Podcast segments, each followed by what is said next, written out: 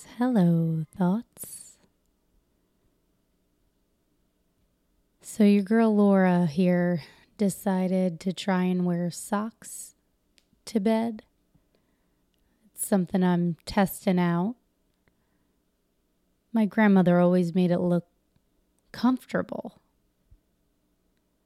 So I thought, okay, well, I'm going to go ahead and give it a whirl. My youngest daughter is getting those razor sharp eye teeth coming in. And, uh, you know, I have to get up out of bed a lot in the middle of the night. Never mind the fact that I pretty much don't sleep on my own anyway. So, just like walking around the house at night, you know? And I decided it might be the time to check out that feeling. So I'll report back, but as of now, it's 50 50. You know, some nights it's like, okay, this feels good. You know, there's no cold feet as I'm walking around the house at night. I'm already prepared for stepping out of bed with nice toasty toes. And other nights I'm like, get these fuckers off me right now. You got to peel them off right away. So, yeah, that's that's what's going on there. I was watching Hot Ones with Sean Evans on YouTube I I think that show is that little. Do you even call? Oh oh oh oh! I know a YouTube channel. Is that what it is? Um, I'm a hundred years old, but yes, uh, Sean Evans. He is the man. I love his interviews. Love how he tortures celebrities while he's interviewing them. Um, I, I specifically like to reach the point of the Hot Ones episodes where they've entered the Da Bomb stage. Taylor and I just we live for it. We love it. Um, and Matthew McConaughey was on, and uh, I I think he's fantastic too. I have to say, I never really thought he was that great until a little bit later on. He was, you know, pulling out the good ones, true detective. Um, and I just, I thought he was really cool because he, he mentions at some point how he learns more from his bad reviews than his good reviews. And I thought that was something to take home. I feel the same way. Me, me and Matthew see eye to eye on that. You know, you can't move forward. You can't get any better at the things you do unless you take a little feedback. Maybe even sometimes from yourself. You even the things you do the best. Clearly, he's a, an incredible actor. You have to push forward there's always more to learn. So, good job, Matthew. Congratulations. You're cool. And you know who is also super awesome? My guest of this evening, Robin Schindler. She was incredible to get to know. And you know, some people are just meant to do things in life. I mean, I guess maybe we all have a destiny, something written in the stars for us. I'm not sure. But she is such an inspiration, and I give her so much credit for all the heart and soul she puts into her business, Paint the Stars Art Therapy. I learned a lot about art therapy speaking with her, and I just was captivated when I saw her online on Instagram. I noticed, I don't know how I stumbled upon her page, but I just saw all these different art pieces and each of them with a story behind it. I probably f- found her on Instagram like, I don't know, maybe two years ago or something. And uh, she is a therapist, art therapist for children. Um, and, you know, online you see some of their stories and just like little bits. One specifically caught my eye a while ago. It was a pair of shoes and they were painted. And uh, in the caption, she says, or the, you know, the child says, you have no idea what it's like to walk in my shoes. And I just was like, oh my gosh, I have to see what this is all about. And ever ever since then I was so captivated by what she was doing. I think it's incredible. Um, it's just an incredible way to reach kids and to have them express themselves and you know get them to push through some of the things that are are buried in there and I I think she's awesome. So I hope you guys enjoy listening to her. I know you will. Um and you should go go follow her. It's a true inspiration. You don't know how, you know, someone else is living, what their circumstances and uh yeah, it gives you a little taste of of what people have to say. So go ahead and give her a follow and enjoy.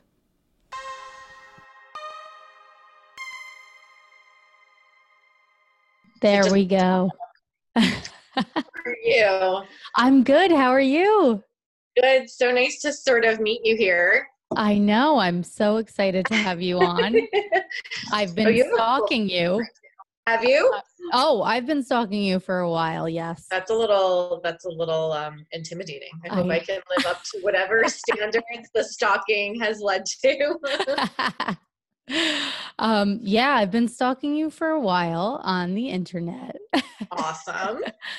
I just think you're so fascinating and amazing and everything you do. So I'm very you so excited to get to know you tonight a little bit.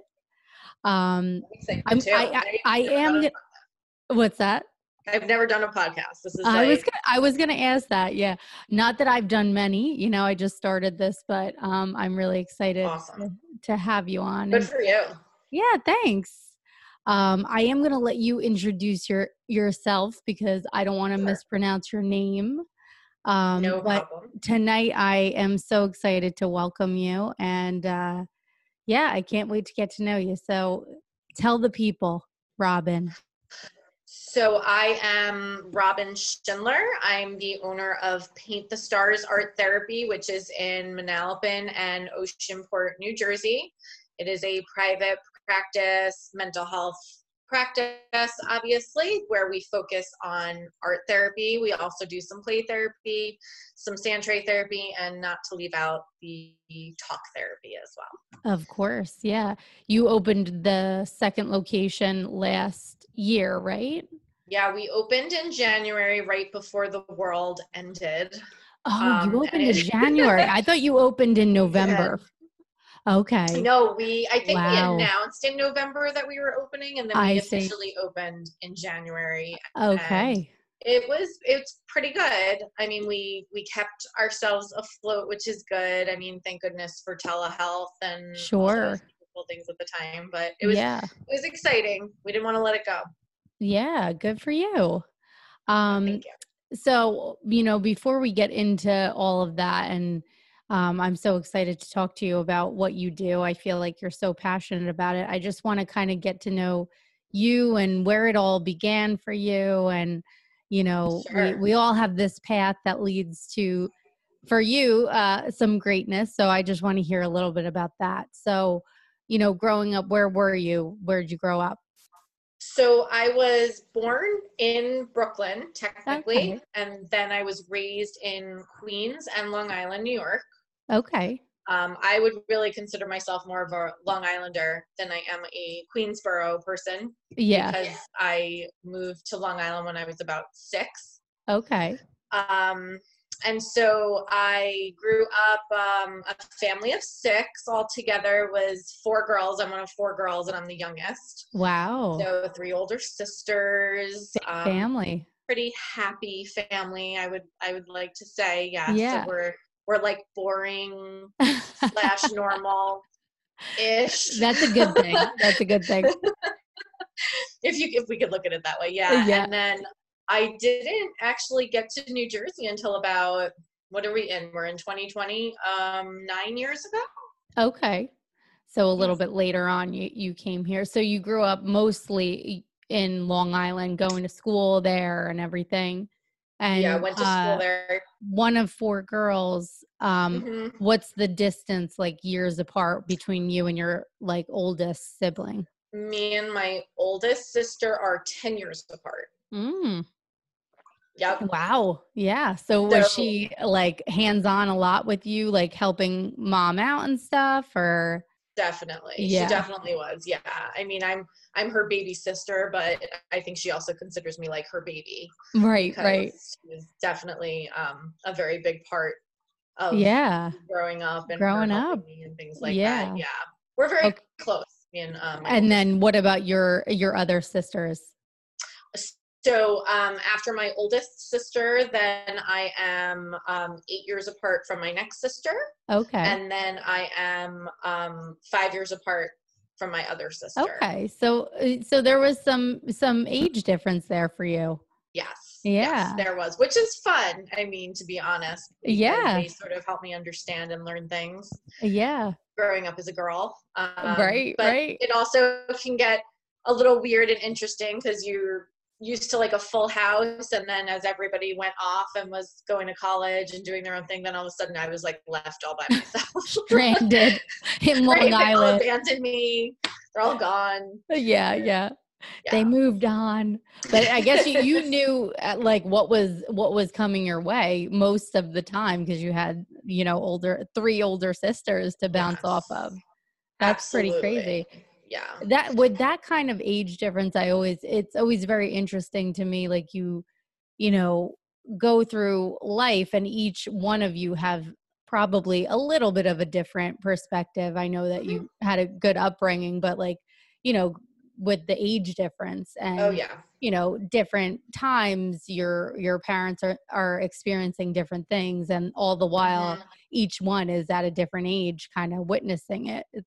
definitely no yeah. we still there are things that come up even now um, one of them is kind of silly slash gross i guess yeah. um, my oldest sister was talking something about how like brushing her teeth at night and i said you know i was never taught to do that i was like mom right. and dad never taught told me that i was supposed to brush my teeth again at night and she was right. like how is that possible like what and we mean? all like laughed right. and joked and we are like well by the time we got to me i guess they were just like do whatever you want yeah, yeah. Teeth, brush teeth. You don't yeah. want to brush your teeth. Like, Just, you'll deal with it later on. which, yeah, which I actually am, but yeah. Cool. yeah. yeah. Um, but little things like that come up that are fun. Yeah, they thought you would just kind of see it and mm-hmm. and and practice it, right? right. Like, oh, she'll just pick up on this stuff. It's yeah, fine. yeah. So then to high, uh, like high school in Long Island as well, all your years so, there all of my years um, i went to lawrence high school on long island. It's in nassau county. And um, again being that i was the fourth of my family to go there everybody like knew my family knew our name. That was not always the funnest with teachers. It's like oh we uh, have another one from your family. Right. um, but it was still it was great. It was a great place to grow up. I mean i loved where i grew up. It was wonderful. It was is a small diverse. town or not terribly small. I mean, I guess. I mean, no. I would actually say it's pretty big. We, okay. we kind of like made up of these. We're called the five towns. Okay. So it all sort of was made up together, but it was pretty diverse. Lots of people from lots of different backgrounds, which was kind of nice to grow up with.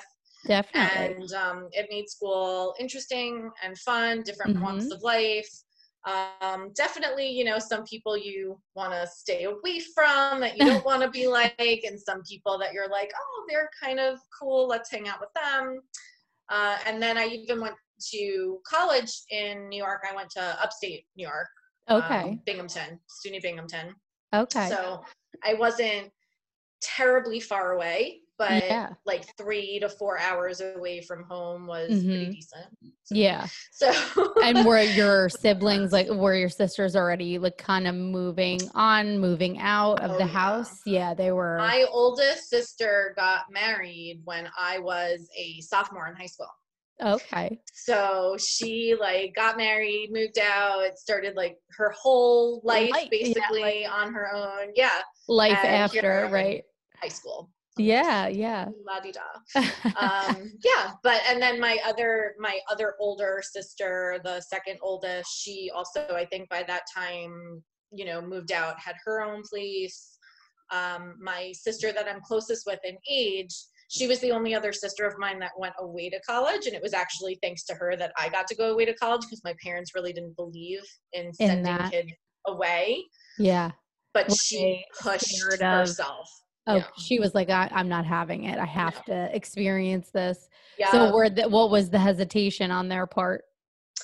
Um, well, so my parents, they're both um, immigrants. Okay. They're both born in Europe. So my father is a Holocaust survivor, and um, my mom was born Wow. in a um, DP camp, a displaced persons camp, right after the war. wow. So they both kind of had very old school mentality. You know, so when they came over, it's like, what, what do you mean you're to go away to college? Like, there's all these schools within five minutes of where we live. They'll just go to Right. one of them. Right. And my oldest sister, who is more of like a homebody, Yeah. definitely stuck with their program more. So she Sure. went to school on Long Island, commuted. Mhm. My second oldest sister really wanted to go to Cornell University. She got in and they wouldn't let her go, and she was devastated. Yeah. Um, and then by the time my third sister, she was like, I'm going to Boston University, catch a leader. yeah. Yeah. Yeah. this is it. So it so kind my- of paved the way for you a little Yeah, bit. Exactly. My my dad sort of had to let go at that point. Um, Yeah. Wasn't thrilled with it.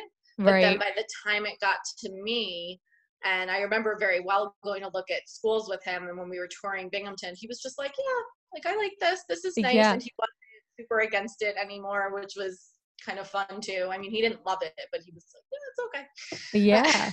Yeah. wow. so we rolled with it. Okay.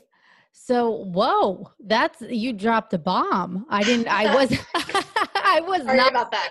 you're like everything, you know, growing up was We're normal. pretty peachy, you know, like peachy, no big deal. Um, so at what age did you kind of learn about that? That your parents had been a part of the Holocaust? That's a great question. Um, it's hard for me to really recall when I first learned that. Yeah. One of my earliest memories of really learning about my family is um, we had to do a family tree sort of project in elementary school. I want to say I was in the fifth grade, maybe fourth or fifth grade. And I just remember everybody coming in with like these little like loose leaf paper things that they had written on and I came in with this huge piece of oak tag because my family is so big Yeah. and it was at that time when I was researching it that I had to start putting in like what year you were born, where you were born, things like that. And so I do remember hearing obviously a lot about like my dad was born in Poland and then his family basically running through Europe trying to Yeah. escape the Wow. Nazis and it was um yeah it's, it was definitely intense and very different for me to grow up learning that because most of my friends and most of my peers their parents were much younger than my parents. Right. and they I don't want to say that they didn't relate it was just hard I think for them to relate to that. So when I would like have a play date and someone would cover my house my dad was like this elusive figure who would just like pop in and pop out whereas like other dads were like hey what are we doing what's going on and like my dad's like hanging in like the den doing i don't know whatever he wanted to do at the moment yeah. Yeah. but it was like an ongoing joke along with my friends like oh you you have a dad right like Yeah, you yeah, have yeah. a dad somewhere i'm like he's there don't worry Yeah. he's there Just, just in the Um, shadows. he's just he's just hanging back Yeah. Yeah. but it was it was very different i mean my mom is very american Again, Right. she was born in a DP camp, so she came over when she was a baby. Right. So right. she really, although she is an immigrant, she just knows the American way of life. I guess is the best way to put it. sure. Whereas my dad didn't come over until he was like 13, 14. right. So, you know, he had like a very fuzzy accent, which was a Mm. mix of like Poland and Brooklyn and New York. Yeah. Made for some fun stuff too. Yeah. Uh, so it was, it was, um, I'm very proud of, Of you know, my, course. my family's history and where they came from and the hardships that they went through, of course. And I think it definitely builds in me in a different way, especially with the way I'm passionate and driven about what I do, Sure. and what I want to become, and all this great stuff. Yeah. That's that's the roots. Yeah, Right. exactly. Yeah, exactly. yeah. Important to the roots. So, did you find yourself kind of like immediately or soon after kind of wanting to know more and asking questions a lot and Yeah, very Yeah. much so. I was very, very curious. I um, once I knew my history and my background, um, especially like in history classes and social studies, Yeah. I always sort of leaned towards learning about that period of time. of course. When I was in college, I came very close to minoring in like Judaic Holocaust studies because I was so interested and I took all these cool classes yeah. that were very very interesting to learn about and um, we have uh, we have like these recordings of my dad and some of his older siblings he's one of seven Wow. so he has several older siblings who sort yeah. of got interviewed and recorded from their history of what they remembered from the holocaust my dad didn't really talk about it too much until he was much much older Okay. I mean, I will also say I wasn't questioning him all the time about it. Right. So, But I would you kind of ask your mom a little bit more? I mean, I, yes and no. I mean, we had um, my dad's older sister, one of his older sisters who actually lived in Israel. She would constantly tell stories. Like whenever Yeah. we saw her, she was like an open book. She would tell us things she saw, things she heard, just Wow. amazing stories. Wow. and eventually he also got to that place um, but his memories were all much darker i would Yeah. say uh, whereas even though my aunt would also tell plenty of you know very sad dark stories she always had more of like an uplifting tone to some of what she would talk about Right. whereas my dad it was much more like no i remember seeing people hanging from trees Mhm. and like things that you were just like okay maybe i get why we didn't talk about this when i was Right. young Yeah. Yeah. um, but it was still important to hear of at course. some point you know what you went through what you heard what you saw Yeah, the depth of that. Um and I guess like that kind of is in a, a sense related to what I was saying before the order of age and when you experience something, right? Because he was absolutely. much younger than she was and hmm I mean it's personality and and all that as well, but just the age. no for sure. I- it's you know what how old you are when you go through what is is a very big part of i think Yeah. who you become. So is he like did he kind of develop a, a comfortable place in talking about things or he always remained a little bit kind He- of I shut think off? he i think he got more comfortable um i would still say he didn't talk about it i think as much as maybe me and my sisters would have liked him to right. because we were always eager to know more and to hear more Yeah. but again we did understand and we never really pushed too hard or too Yeah. much Very delicate. so yeah i mean again my i still have um in my dad's family he has one older sister that's still alive and one older brother um i see the older brother more because he lives on long island his older sister lives in canada okay. and um, whenever I see his older brother, he's like again open book, just will pour out stories, and you could just sit there and listen all day because it's Yeah. so fascinating and it's so amazing that me and my sisters are often just like, wow, like we just we just sit here listening to this all all day long. yeah. um, Talk about it's great to hear perspective, right? Yeah, absolutely, That absolutely, that will do it for sure. yeah, for sure. So, um, like, would you say that that kind of ignited your um, thought process of of kind of being interested in the human mind and reactions and all of that? Uh, it's very interesting. Um, I wouldn't say that that necessarily ignited it because growing up, going into college, I was dead set on becoming a pediatrician. That was it. I was ah. like, I'm gonna, I'm gonna go to school. I want to take care of kids. I want to be a doctor. I was yeah very gung ho about it. And when I got to college, and it was inorganic chemistry. When I had to okay. take inorganic chemistry, I was like, maybe this isn't the path. maybe I thought that this was the path, but no, I don't really know. It's not. right. So I was I was very devastated at that point because I was probably a sophomore in college. And I was like, what do I do? Right. This is what I've always wanted to do. And I kept gravitating towards the idea of still working with kids because growing up like i was the camp counselor i was the okay. babysitter i loved being around kids. Yeah. I had a big family i had little cousins that i took care of. It's just it was something in me. I was like i feel like i'm natural meant to work with yeah. kids, right? Yeah. So i'm like okay what path can i find? Like what career can i make up? All right. the while i had been an artist growing up Okay. I have done my own art since I was very, very young. Like yeah. I was always that kid in elementary school who would like submit things into contests and right. whatever.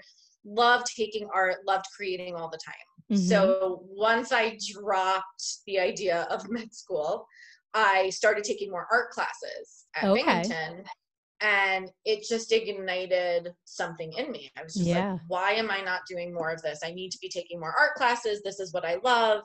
Mm-hmm. I feel like this is what I'm really good at. So I started doing that all the while still thinking, how do I work incorporate right and continue right continue fostering my passion for the arts because I'm told growing up like you can't be an artist. Right. An artist doesn't have a career. An artist mm-hmm. doesn't make money. An artist can't take care of themselves. Yeah. Which pains me, makes me so sad to even say that.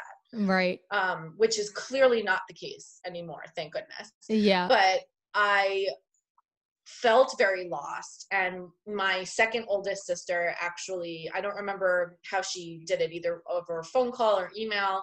She sent me a link about art therapy and she said, I just found out through like one of my friends or one of um, her husband Anthony's cousins about this career, art therapy, which I didn't know anything about. And as soon as I heard about it, I thought, this is you.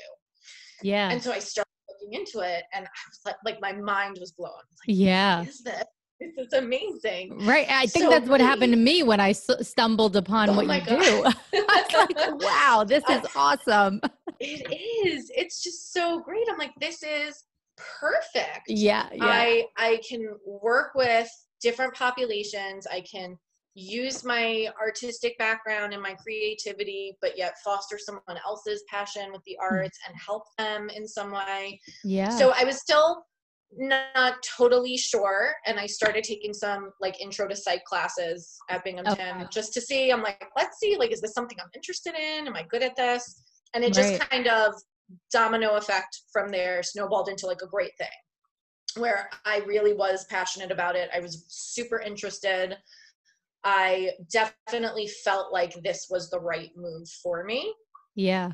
So once I knew that that was the route I wanted to go, then I just started doing a lot of research and yeah. figuring out how do I get from my point A to my point B? Like, what's right. the best way for me to do this? And it's just like, it's really all history from there. I just planned it all out. I said, um, I'm going to go and get my master's in mental health counseling 1st mm-hmm. Because back when I was looking, there weren't many states that had art therapy licenses. So, okay. from the research that I did, I found out that without licensure in a state, it makes it more difficult to get jobs, it makes it more difficult to get paid, things like that. So, I said, okay, since I don't know what state I'm going to live in, let right. me get this other master's degree background okay. so that I can work in any state. So art so, therapy is like kind of uh, of its own Like It is, yes. Okay. So and then it, you need a license for that specifically? Oh, Yeah. okay. I didn't realize so that. not every state has a license. I you see. can actually be an art therapist in other states. You still have to be board certified, which is almost like the national credential for it. Okay. So that is not a problem. But again, if I were to work in, I'm going to pick like a really random state, like Iowa, right? Right. If I want to go work in Iowa and really be able to, let's say, run my own practice or get reimbursed through insurance companies, I would Mhm. have to have a license within that state to do that. Okay. Most places wouldn't look at an art therapy board certified or credentialed as, Right. okay, we can reimburse you for this. Which makes it very difficult. I will say Sure. it's changing. It's constantly changing right now, the Yeah. art therapy world. Because it's Um, growing or Growing exponentially. yeah, um, I bet. Even New Jersey just passed their own art therapy license, which Okay. is wonderful. yeah. So it's the licensed professional art therapy. Okay. Um, and that is actually in the pro- I'm in the process of being grandfathered into that, which is a wonderful thing oh, too. that's great. Yeah. Yes. So hopefully that'll help a lot of people in New Jersey as well. New York has their license. That's I'm licensed in New York as well. I see. Okay. So that's where I originally was working. But now they also for for any possible art therapy students listening out there, now they have um, dual tracks. So you don't have to be crazy like me and get two master's degrees. You can go for one master's program that now gets you both. It gets you Okay. the mental health counseling and the art therapy. So you did both art and wow. Yes, I pay loans back until I'm dead, like twice a year, basically, because Yeah. that's how We're we're gonna pretend is. like that doesn't exist, but but yeah, everyone listening who's about to, you're very lucky. You don't have to. Yes, No, You can merge the two then. W- yes. Yeah, It's a okay. wonderful thing. I always I get a lot of students that email me and ask me questions like how do you get into the field and what do you Right. recommend? And I always say find yourself a dual degree program that is going to stay counseling and art therapy on it cuz I'll use New Jersey as an example. When I first moved to the state, if I did not have that mental health counseling component, Right. I could not have gotten my LPC, my licensed professional counselor. They wouldn't have even looked at me. Oh, okay. So if you're an art therapist moving from New York, you think, oh, Mhm. well, I'm in the same umbrella, so let me go for that license. They'll say, absolutely not, wow. which is a hard pill to swallow. Yeah. Yeah. I so mean, did you start doing this elsewhere, or did you just jump into owning your own business? Oh, no, no, no. I, I wish. Yeah, no, I definitely started elsewhere. You know what? I- Sometimes it's a good thing though, because it, it Oh, it shows is. you what not to do, and you know, just Mhm. different different things. You you just learn and grow when you're working under someone. You're totally right. And it also was an eye opening experience into a lot of what is ethically wrong about the mental health Mhm. field. So I started off, um, I started off in the hospital system in New York. I worked at a children's hospital in Brooklyn. My Oh mom wow. Okay. and so I was part of their child life team. I was an art therapist, part of the child life team. So I would work with kids who came in for um, acute, chronic, terminal illnesses. Okay. And we would do art therapy and different play and um, child therapy techniques within the hospital. Then from there, I moved to another children's hospital, which specialized in like severely physically disabled and also medically disabled children. Okay. And I worked there. Um, then I moved into New Jersey and I started working in a mental health facility, like um, an outpatient program called Gen Psych. Um, it was at the time based in Bridgewater, and now they've kind of exploded. They're all over the place. Okay. So I went from there to another similar type of facility. And it was around that time that I started branching out, wanting to go off onto my own. Um, and I will say I mostly wanted to do that because of my own ethical values that were kind of being questioned by Yeah. working in these facilities. Uh, the long story short of that is that insurance companies really kind of command you to either see or not see people based on whatever their coverage is. Right. And I was, I am still very uncomfortable with that. You know, if you're seeing a 15 year old who has a lot of self harm issues and suicidal ideation, and the insurance comes back and says, nope, they're good. They're ready to go to outpatient. We're not covering anymore. And, you know, you're kind of left throwing your hands up in the air. Okay. Yeah.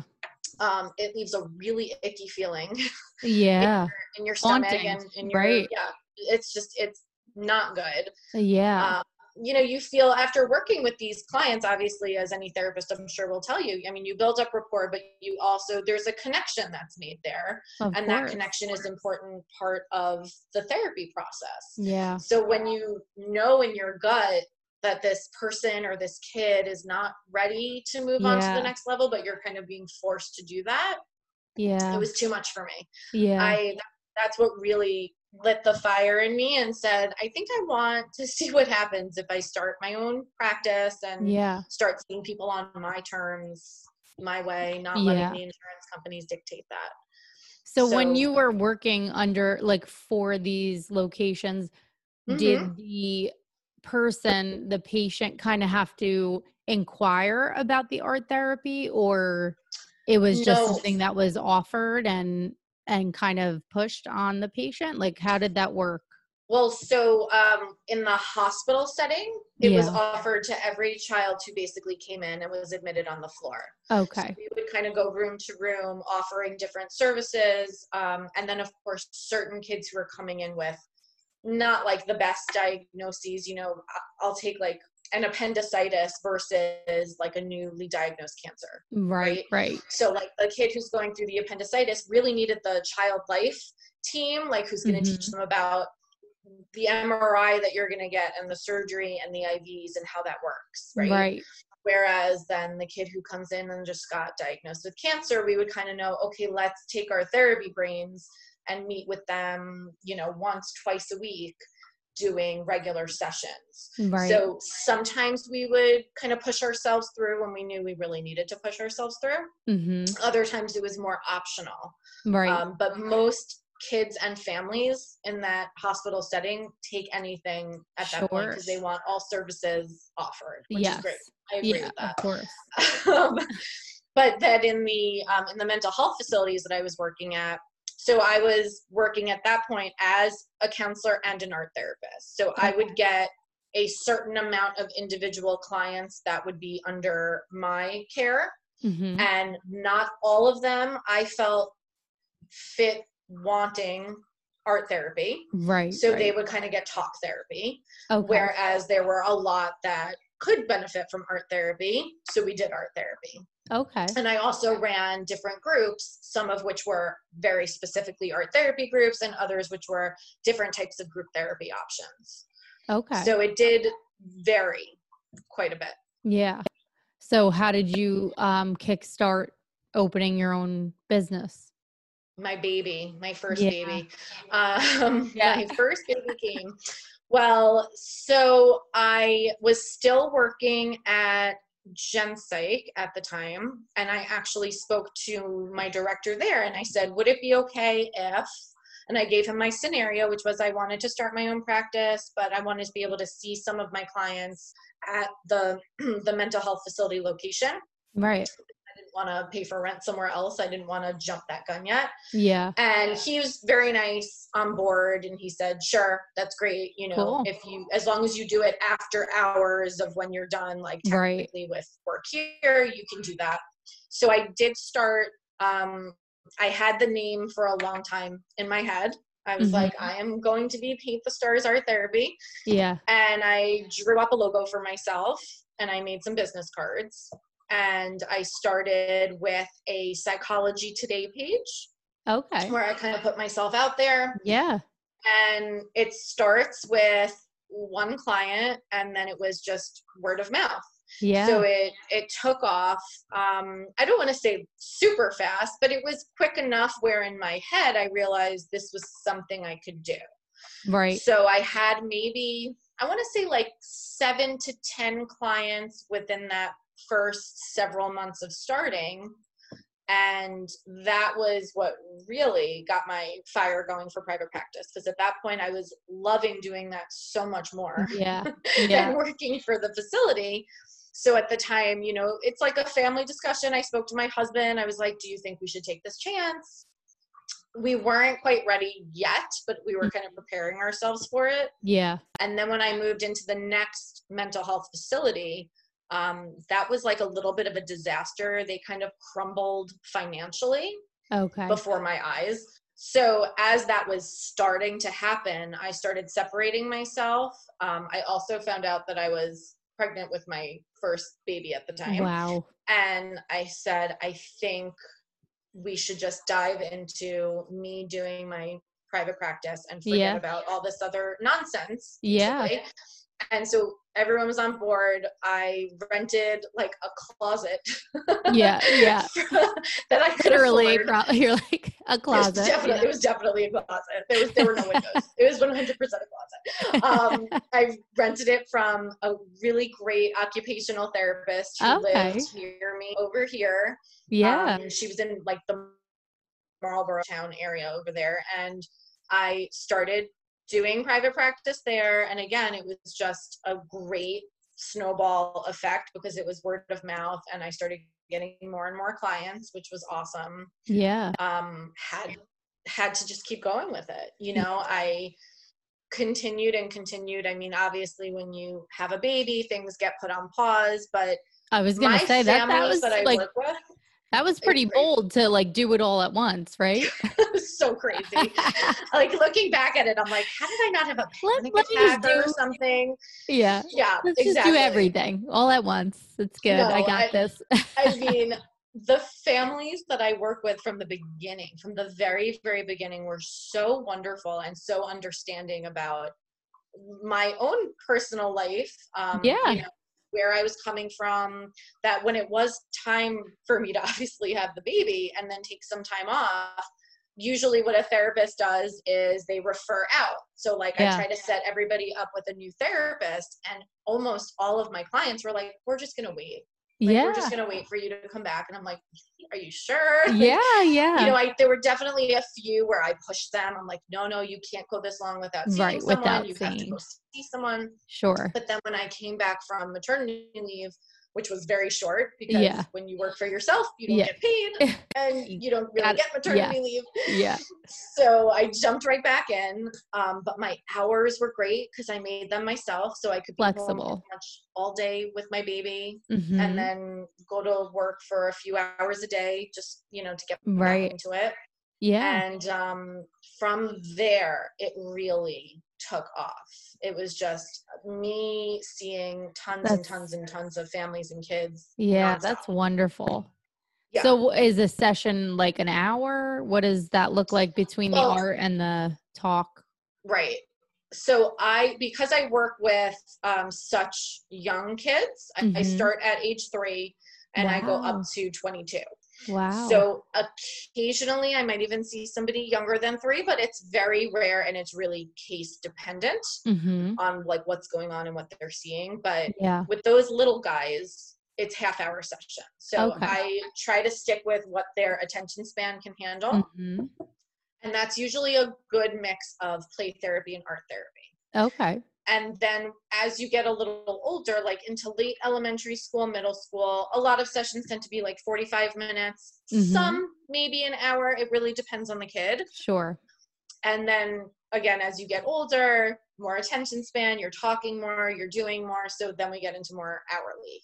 Right. Okay. Yeah. So, um, what would you say, like working with such a that wide range? It's uh, you. Mhm. You're all over the map, right? Like with all Yeah. the different things.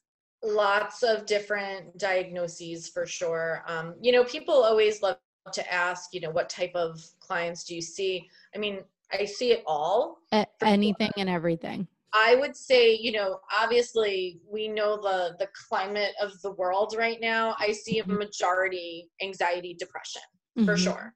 Yeah. But I definitely also see quite a few um, personality disorders, bipolar disorder, a Mhm. lot of family issues. I do have so so so many families of divorce that I see, Okay. um, as well as behavioral issues. And then you have you know um, more grief based, medical related, or as like I say, medical art therapy. You know, if I'm working with them to kind of get through different medical diagnoses and things like that. right. So it's it's definitely a very wide Such range. a wide range. Yeah. yeah. So, um, what age do you? I guess it depends on what it is that you're working with, but is Mhm. there kind of an age bracket that's a little more challenging?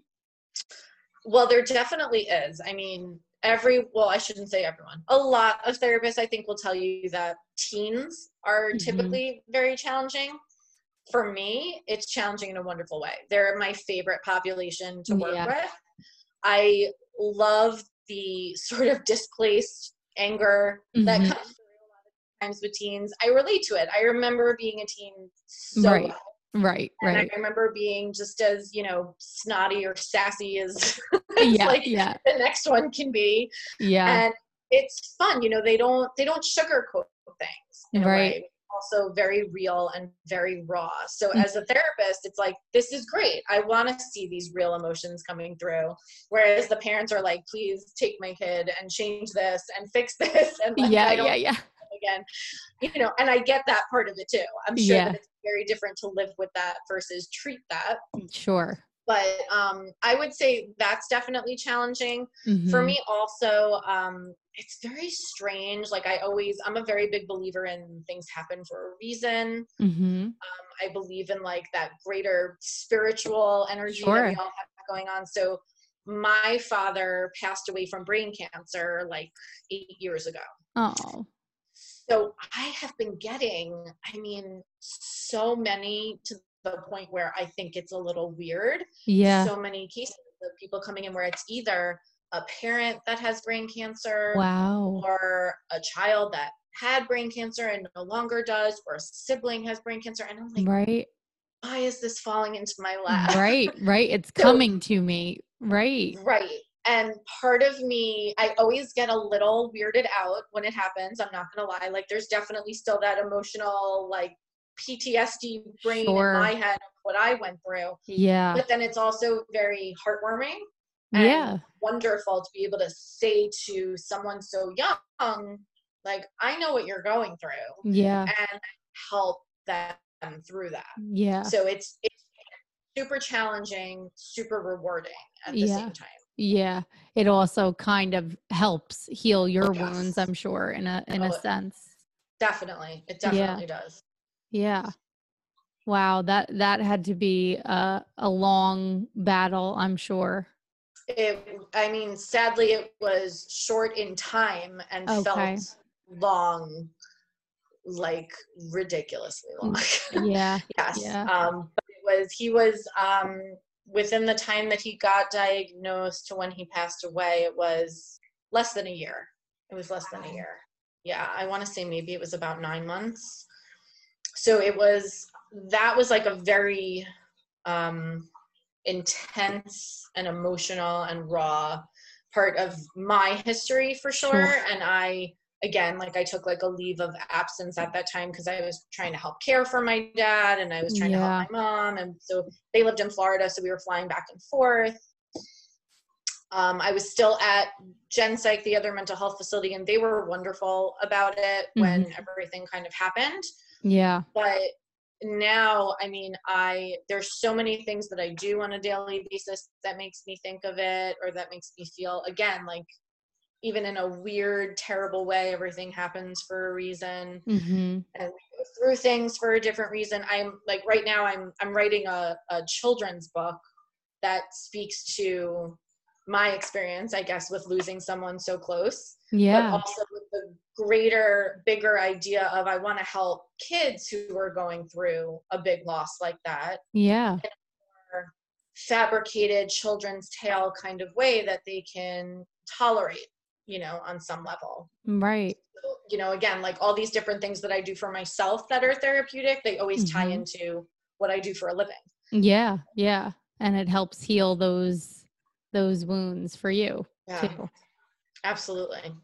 So dealing with um you know, you're dealing with children, um, Mhm. primarily some in their early 20s, you have a lot of um, time with the parents as well? Or is that kind of just talking afterward or?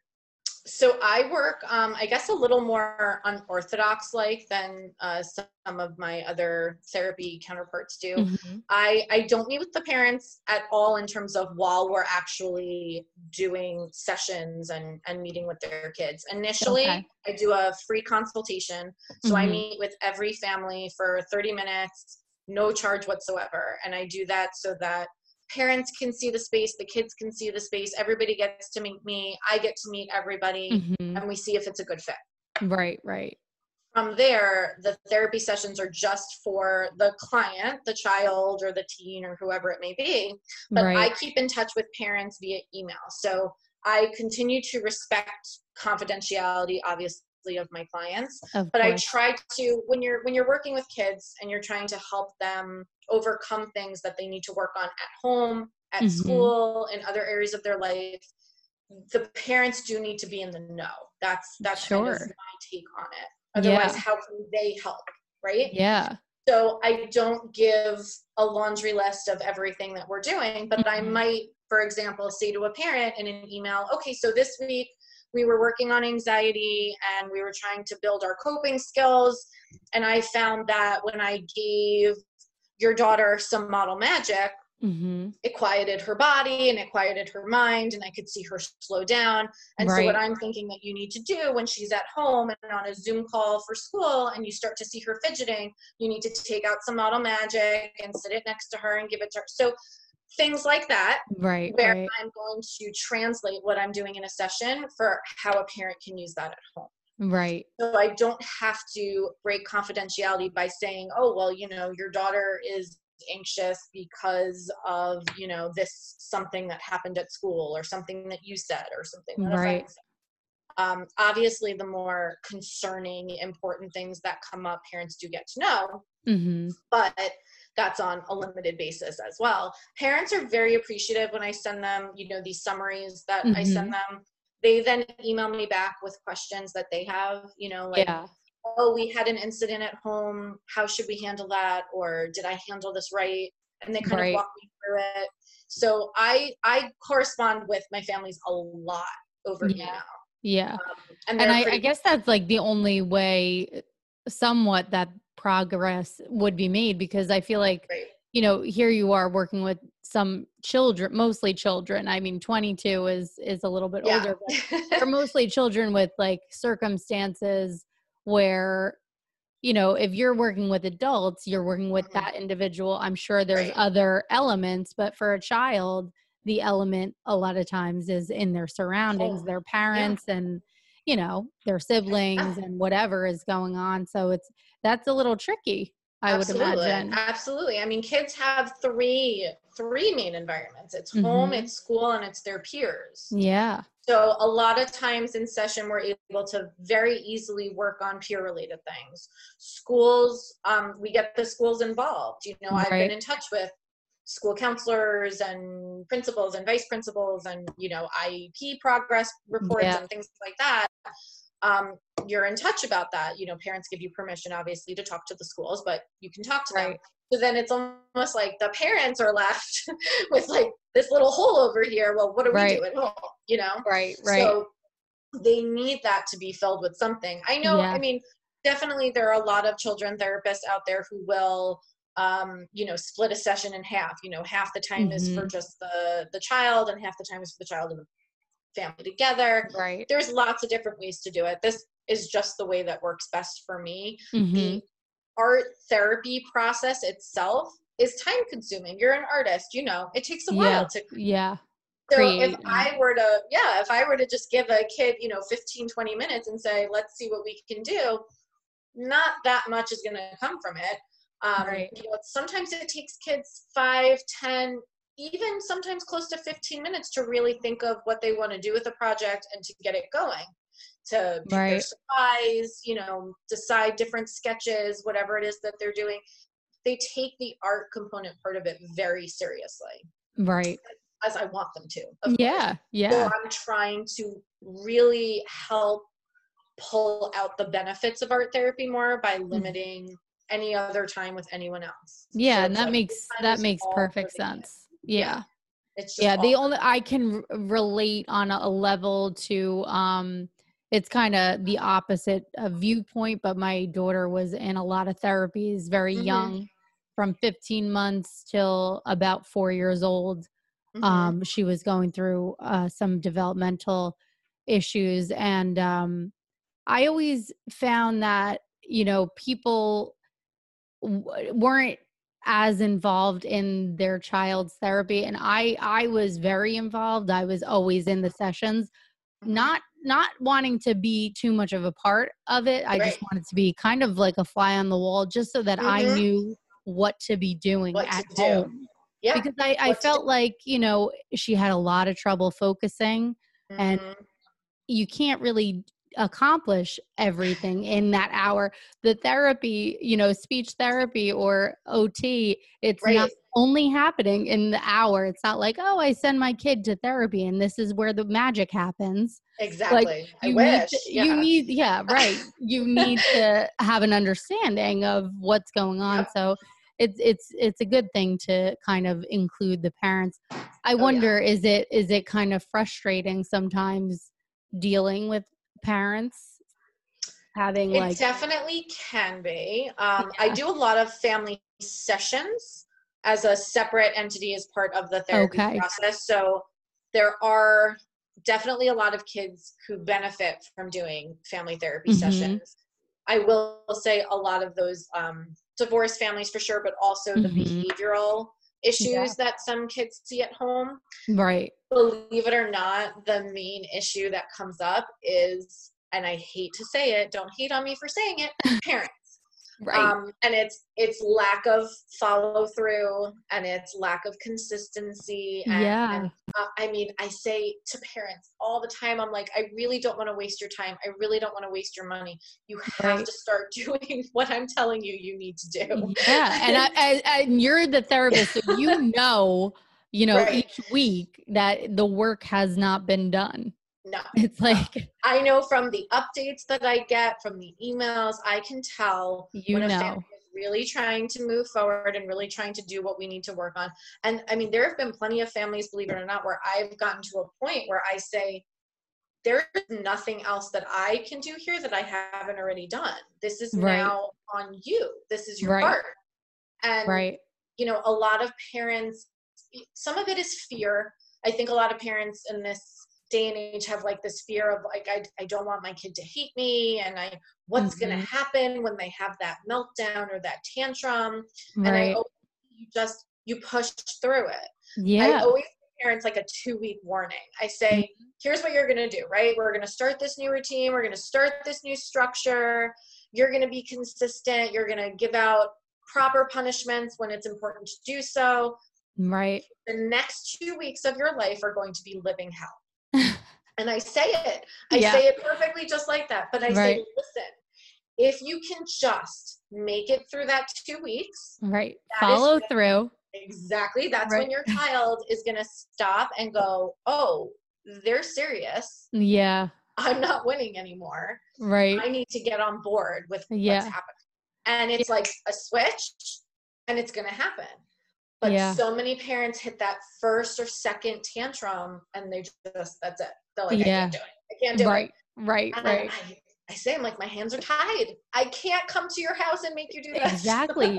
It, all it, all the magic can't happen here like you have to Correct. do Yes. it yeah yeah. there's many And- hours in a day No, exactly. And and I know that so many parents, and I agree with this too, so many parents are very against doing medication. I'm very against doing medication with Right. kids as well because I do believe in therapy and I Yeah. do think that therapy can do so much for a mm, child. right it's not the first thing you're reaching for Right. that's for sure. Right right I will say there's definitely certain cases where I say, listen, we have a real issue here and we need to of to course Sure. yeah But if you can really do the therapy, number one, you don't need the medication, right? yeah But then if you're the parent that comes in and is like, well, I don't want to do medication, but I also don't want to punish my kid and take away their iPads and take away their phones. Yeah. All right. Well, we're at a standstill then. You know? Yeah. Yeah. I I hate I I do feel like I definitely can be a little judgy as far as parents go. I feel like you know, they just I feel like sometimes they just don't want to be bothered. hmm I don't know. That's. That's that's just the vibe I get. I don't true. know if it's this generation or I, I don't it's know just- either. To, it's I mean, always been that way and I right. I can't. I I don't know. I mean, I also try to put myself in like the very difficult time that we're in right now, right? Where it's like parents trying to work from home, trying to get Mhm. their kids to do school at home, pro- Yeah. you know, trying Yeah. to do all these different things. I get that there's definitely a different world, Mhm. But that should not change what a parenting style is. They can't. And Your right. child is depending on you. ex- yeah, Even if they're a, an obnoxious teen. Mhm. You know, like they're even depending they're on at you a the place most. where they're like kicking and screaming, it's you Right. know, it's just it's the Yeah. hardest job you could ever have, but Absolutely, is. depending on you. So and i think that's the whole thing i try to say to parents when i see them now is i get how crazy our schedules Yeah. are right now but it's it's not an excuse for not being able to follow through on the things that Right. we have to follow through with Right. So, what would you say kind of is the biggest game changer with COVID coming into the picture as far as like the children that you're seeing? Like, what what are the types of things that uh, that are kind of new now? So and i wouldn't i wouldn't necessarily say new but i would say increased Increased, right? exponentially Mhm, mhm. um a lot of anger there's Yeah. a lot of frustration and anger from our kids Yeah. understandably so of course. Yeah. we they have no social life essentially Yeah. yeah. they don't get to be with their peers they don't get that sense of normalcy from school mhm. um, i could even look at my own son who started kindergarten this year i can't even call it kindergarten Yeah, i don't want to call it kindergarten My It's not. daughter is in one of my daughters is in first grade, so I get it. Yeah. It's not this is Yeah. not normal I know. right so the anger and the frustration is there and of course um, i would say a very big issue that came up as a result of covid was Mhm. that so many parents were left to allow electronics to parent their kids for some Mhm. time so yes we created this monster a lot of parents didn't have a choice i get it i Mm. 100% get that but now we're dealing with the ramifications of that which Of is course. we can't focus we're having tantrums we're super Mhm. angry we're super moody we're anxious one minute we're depressed the next minute our moods are just all over the map Yeah. and that is making it really difficult i think on a lot of families Yeah. um, i don't get surprised when parents come in and say my kid can't sit on a zoom call i try to really explain that's not enough to say your kid is adhd you know i mean kids are not meant to sit in front of a computer this long right. let's let's be real right, Right, i mean right. i don't want to sit in front I mean, I'm enjoying this, but I completely agree. Right. right Yeah. like there there are certain things you can tolerate but of course. after that Right. so I, I don't want to say that we're increasing anything like ADHD. I just think given what we're doing right now in the environment, yeah, you're going to see that. You're going to see a lot less attention and focus, but Mhm. I feel like that's situational and I think that will go away once these kids get back to school. Right. Right. It's more the emotional lasting effects that I'm concerned about and how parents are really going to handle setting limits on things like screen time now because I, I always say to them like please keep in mind if your kid is on the computer four hours a day that has to count as part of their screen time they're sitting in front of a screen Right. so for a parent to say well they're online for four hours doing work and then i let them play video games for three hours way too much mm, Yeah. like like that is just beyond Yeah. too much Oh no. and then they they kind of wonder well like why is my kid so angry when i take it away because this is their addiction now this is like we're feeding into these horrible horrible addictions aside from the fact that there are terrible things on the internet right now right. uh, you know in video games on, on Yeah. tiktok yeah. i had a client a month ago who's I don't know if you heard about this TikTok video with the veteran who unfortunately killed himself on video. Oh and it my. took I don't remember how long, but it was like minutes until TikTok got wind of it and removed it. So if you think of how many people actually saw that, one of the kids that I see saw that. oh my God. What does that do to someone? Right. Like that, you know, so then she's having nightmares and she's having anxiety and she doesn't want to go to school and she doesn't want to leave the house. Okay, I understand why she doesn't Right. want to do all of those things. Of course. this is where our monitoring comes in and this is where we have to be really super proactive Right. because we don't know when covid is going away Right. so if we don't know that part of it then we have to work on the part that we can control Yeah. this you know and that has made it i think in the mental health world in general covid has kind of exploded onto us just because there are so many feelings that people are going through Yeah. and probably not enough therapists at this point out there to help right. Right. you know So what are you kind of expecting like throughout the next like what do you foresee happening with all that? i i would like to be positive and see Yeah. that i think we can be in an upswing of this because parents i believe are catching wind Mhm. of changes that they have to make yeah.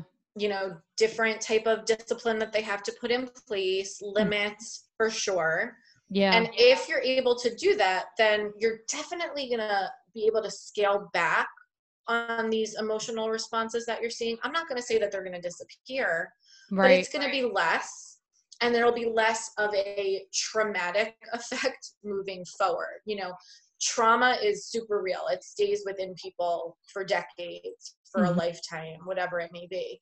So the more that you can work on this now, you're lessening that traumatic after effect. right. That's really what I'm hoping that parents and families start doing is just, you know, pay attention to what the kids are doing, limit it, watch it, monitor it, you know, and yeah. Reach out to a mental health counselor, you know, a therapist, whoever it might be. Mhm. I think that's the one positive, if I could say, that really came out of this is that parents are much more willing to say, I Oh. just think my kid needs something Right. right, now. Right, because Like, maybe some of these things were happening prior, but now you're there witnessing it day in Mhm. day out uh, when we first were quarantined and everything. Yeah. Maybe maybe it made some people notice. Definitely. I think it did. I really Yeah. think it did. I think it was eye opening. Yeah. Um, and now it's a matter of us. Like we have to really move forward in the right step, the right direction, just to Yeah. help kids. You know, Yeah. they're going. We're going through a lot. I don't deny that, but they're going through more. They More. are. More Yeah. definitely. Because Mhm. all the while they're still growing and these young minds, they're just so, you know, Yeah. Fragile. Yeah. really I mean, and it, I- it leads to who you will be and how you will Oh, take to certain things and it's it's heavy I, I always use the middle school as an example because the majority of the kids that I see, first of all, are middle school age because that is just the worst time in everyone's life. right It's, that's when middle school shit is just it, apart right? so I, I always think, and when I'm talking to a parent, I say, imagine when you were in middle school right that right now, in addition to everything else that's going on with your mind and your body and your Right. friends, now you're also stuck inside. You're scared of a virus that you can't see, that you have no idea where this is and what's going to happen. when You're it's gonna end constantly with your family, like Right. nonstop. so, so it's just that in itself there's an avalanche there, right? right? I go, right put yourself in their shoes. As bad as middle school was for you, this Yeah. is so much worse. so and it's it's worse that way for all of them. All of them. Oh It, it, it makes me sad. uh, yeah But again, but the positive part of The me it positive, makes me right. happy because people are getting help. Like they're Yes. really pushing that their kids talk to someone, that Mhm. they do something, right and that's wonderful. Right. So when uh this when COVID first happened and we were quarantined and you couldn't be Mm-hmm. open, were you doing the televisits? I was. Um, I will say I don't love telehealth. Of course. It's definitely yeah. not my favorite thing to do. Yeah. As an art therapist, the mm-hmm. that part of me, it's a very big struggle because you want to be watching the art making you want to be seeing what they're doing um, there's a connection that happens through that artwork and it's very hard to get that through a computer screen yeah. when i'm doing talk therapy like especially with a lot of the older kids that i'm seeing it's okay. Yeah. You yeah. know it's fine. You know they can definitely sit there and talk to me for a half an hour 45 minutes whatever. Mm-hmm. little younger kids no. That is right. that is not ideal. Right right i was i would say for at least the first three weeks of doing telehealth calls i was getting tours of people's houses this is my closet like here's my window yeah yeah like, okay and and I back to business, kid. yeah, exactly. I had um I had a lot of parents who they were very funny. I said to them, many of them. Yeah. I feel like your child might be a little young. Like, I don't know if this is really benefiting them in the way that our therapy sessions were. Are you sure you don't right. want to hold off? And so many of them were just like, this is at least something that they get to do that switches up their day. Yeah. Wow, we're really in that place. Like, yeah. crazy. like you're willing to pay for a therapy session right. so that I could just get like a tour of your house. Oh, yeah, okay. yeah. All right, whatever. okay, right. But I mean, I was very happy to not do telehealth. I still do. Um, there's definitely a, a, few people that are still more comfortable keeping it on telehealth. Yeah. They are older. Yeah. Um, some of them like middle school, some of them high school, college. But it's much better when I'm working with that younger age to be of with course. them in that moment, present, hands on. yeah. Yeah. I would I refuse to see anybody younger than six on telehealth. I, yeah. I mean some parents asked me and I was like, that will just be an absolute waste of time. yes. For you everyone. Right, right. it's not yeah. happening. Yeah. You know, but yeah. Do what you can. So um you know, in therapy, you have all of this weight coming at you, coming mm. your way onto you. What do you do for yourself to kind of release some of that energy and and kind of you know break yep. free from it? I um I have a lot of self-care that I love to do. So I do my own art. Right. That's the first thing I will mention. Um, I typically try to do some art at least once a week. Yeah. Even if it's just mindless, just doodling, scribbling, playing with materials, really calms me down. Mm-hmm. Um, I try to go running a few times a week, mm-hmm. which is also very helpful. Run with my music on, which is just nice and relaxing believe it or not, I really enjoy playing with my own kids. Yeah, yeah. um, when all is said and done, right? I do. I really, they take my mind yeah. off of everything. The different projects that I'm doing, like I said, uh, working on my book, like I dive yeah. into that and I'm just in another dimension and I really zone out, which is a lovely thing. Yeah. Um, and, and I like to do date nights with my husband, you know, like we sure. get out. Sure I will say, like, we just recently agreed we're done doing date nights only because of the numbers the kind of numbers, yeah, creeping up again. But we'll probably still do, you know, like little movie nights in mm-hmm. the house and things like that where we're just chilling and being with each other, unwinding, not yeah. worrying about anything. Yeah, good, exactly. Good. I mean, if I had my way, I would definitely be getting massages every other week yeah. because that's a wonderful release. Yeah, yeah. Um, but I can't do that right now. Yeah. And I also like to I like traveling. I like going places. Can't mm-hmm. really do mm-hmm. that right now. Either. Yeah. So it's, soon you know, enough. We're hopefully. doing what we can. yeah.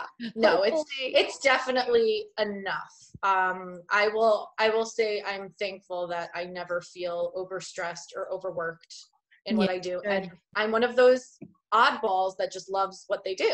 Yeah. So when I go to work, I'm not, you know, moaning and groaning and dreading being in my office. Yeah, you really is, love it. This is what I do. That's yeah. the best thing you could ever ask for, I feel like, right? As a it professional, it it's like if you love what you do, you, you really no can't ask. Thing. Yeah, you can't ask for more. Are no, there ever I, any times? Says, Go oh, ahead. I'm sorry. Go ahead. No, go ahead. Uh, I, I was just gonna say my husband says all the time how he's jealous of me because Yeah. I'm in a career where I absolutely love what I do, and he's Yeah. like that is unheard of, Yeah, know, people I- are envious of that. and I and I don't get it. Like for me, it's just like no, this is it. Like I picked this. This is what I. This is what I'm supposed to do. yeah, meant, you know? meant to be doing. Yeah. Yeah, Are there times where you can't shake certain things? Yes. Yeah. Um, there, I would actually say, well, they still happen. I call them my Mallomar days because I usually love to polish off some Mallomars when I when I, Yeah, when I have a day like that. Yeah. Um, But yes, um, when I was working in the hospital system, those used to Mhm. happen way too often. And I will say, burnout working Mhm. in a children's hospital is insane. It's very Yeah. intense. Yeah. So you would see a lot of horrible cases and horrible things that would come your way, and it was it was devastating. Yeah. I can only Then imagine. um, now working in my private practice, I definitely still do come across things. You know, I'm at the level where I'm seeing kids in an outpatient level, so I'm seeing them when they are doing well enough where they can handle, you know, being outside of a program, being on their own, which is already a great thing right. Right. but you still hear background stories whether it's um, abuse of any particular kind Right. or again going through really difficult diagnoses suicide Mhm. attempts there are a lot of things that when you hear about them they shake you they shake you up yeah. so i definitely allow myself to feel whatever it is that i'm feeling hmm I'm I'm a therapist where if you cry, I cry. Like there's Yeah. no I can't control this. Yeah. You're also And- an artist, so right, exactly. exactly. So my empathy is just kind tremendous. of pours out. Yeah. pour- It, pours out. Yeah. And I don't feel bad about it and I don't apologize for it.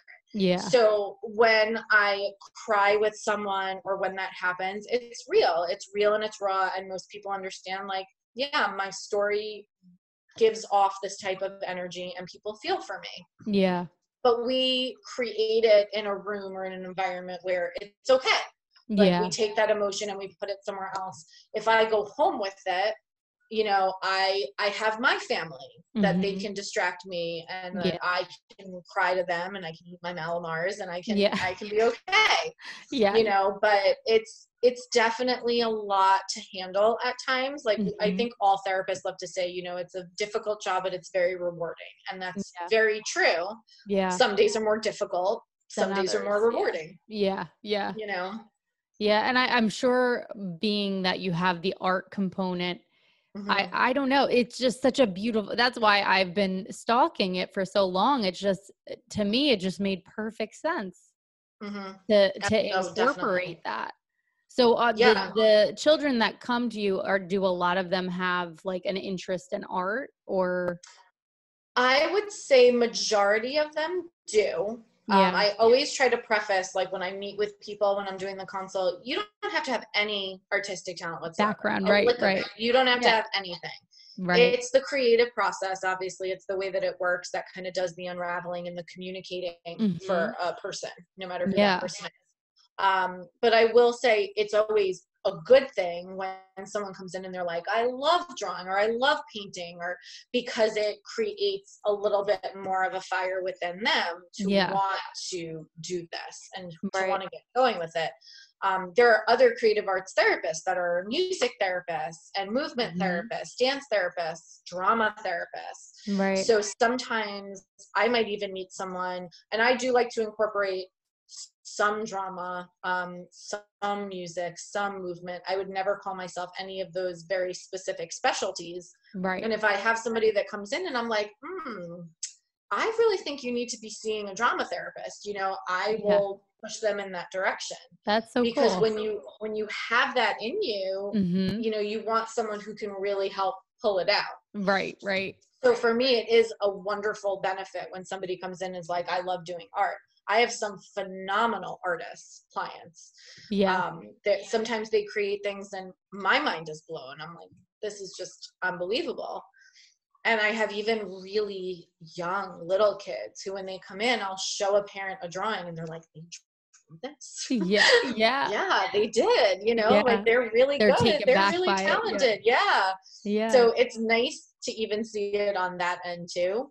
But you know, when you're three, four, five, six, seven, I would say even upwards into like ten, hmm everybody thinks they're an artist in the Yeah. best way, in like a great way. You know, you're not ten going like, oh, I can't draw. You're like, yeah, I love drawing. Like, Right. watch me do this. There's no doubt. You don't doubt yourself.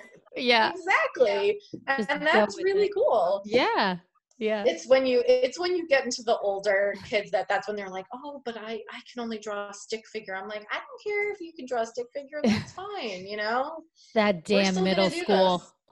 Oh, oh yeah, oh, yeah. oh, everyone up. it really does it just kills our self-esteem and then we have to build it all back up Yep. again Work hard to build it up. it's horrible I have to ask you, being a therapist, when you are at a wedding, let's say, and Gosh. someone finds out that you are a therapist, how does the conversation go? Do they are they spilling their guts to you? so it's it's actually very ironic when people find out i'm an art therapist i'm gonna Yeah, go there first Right, right. they kind of throw back at me their humor, I guess, slash Mhm. defense mechanism. And they're like, oh, so if I draw a picture, you can tell me if I'm Uh, crazy. I and see. like, it's, right, it's literally like the first thing that people say. right, So I, of course, have to kind of talk them down from this comedic session. and I'm like, no, it doesn't really work that way. And then Yeah. when I really start throwing out more of my technical terms and they understand, like, I am a real therapist, like, Yeah. this is a real thing, then they get really worried about me, like, psychoanalyzing. yeah. Oh, so like you're you're just gonna like pick apart everything that I'm doing right now. Yeah. Um, so it's really more, I think, fear based than oh, can you help me with this problem? right, right. It's like, wait, I don't, I don't, I don't want to talk to her. Yeah, she's they don't want you to see them. right. That's, that's pretty much it. Um, That's funny. sometimes I will say if I'm in, I don't know, like a random place, I can't think of an example, but there will be some people who will be like, oh, you're a therapist. Like I've always been meaning to ask. And then all these different kind of questions come out, which I'm always happy to You're up for, right. Um, yes, exactly. I mean, that's fine. I have on my car like a magnet that has like my Paint the Stars Art Yeah. Therapy logo, and people will stop me in parking lots. What's art therapy? And I will entertain you for as long Yeah. as you want to stay there and learn about what it is that I do. 'Cause ask you the love question, it. You're going to get an answer. yeah, yeah. Exactly. Exactly. So That's some people amazing. are like probably thinking, I wish I didn't say anything to this person. But Five minutes later, they're like, uh, here we are. that's Yes, great. Exactly. That is great. Well, Robin, before we go, I just want to play a quick game with you. It's called Fast Forward Through Your Emotions, Your Feelings. Um, so I'm going to say a word or a feeling, and you tell me the first Okay. thing that comes to mind. Oh, it's like word association. Yes, yes. Okay. Okay. I have to try to clear my brain. That's hard to do. Okay. Chaos, Chaos. Uh, COVID. canvas, It's first. Blank and colorful. I have the two at the same time. love it. Dream, Every night. shape, Circle. fear, The dark. beauty, The nature. Everything around us. hmm passion, My dreams, my career, my family. rage,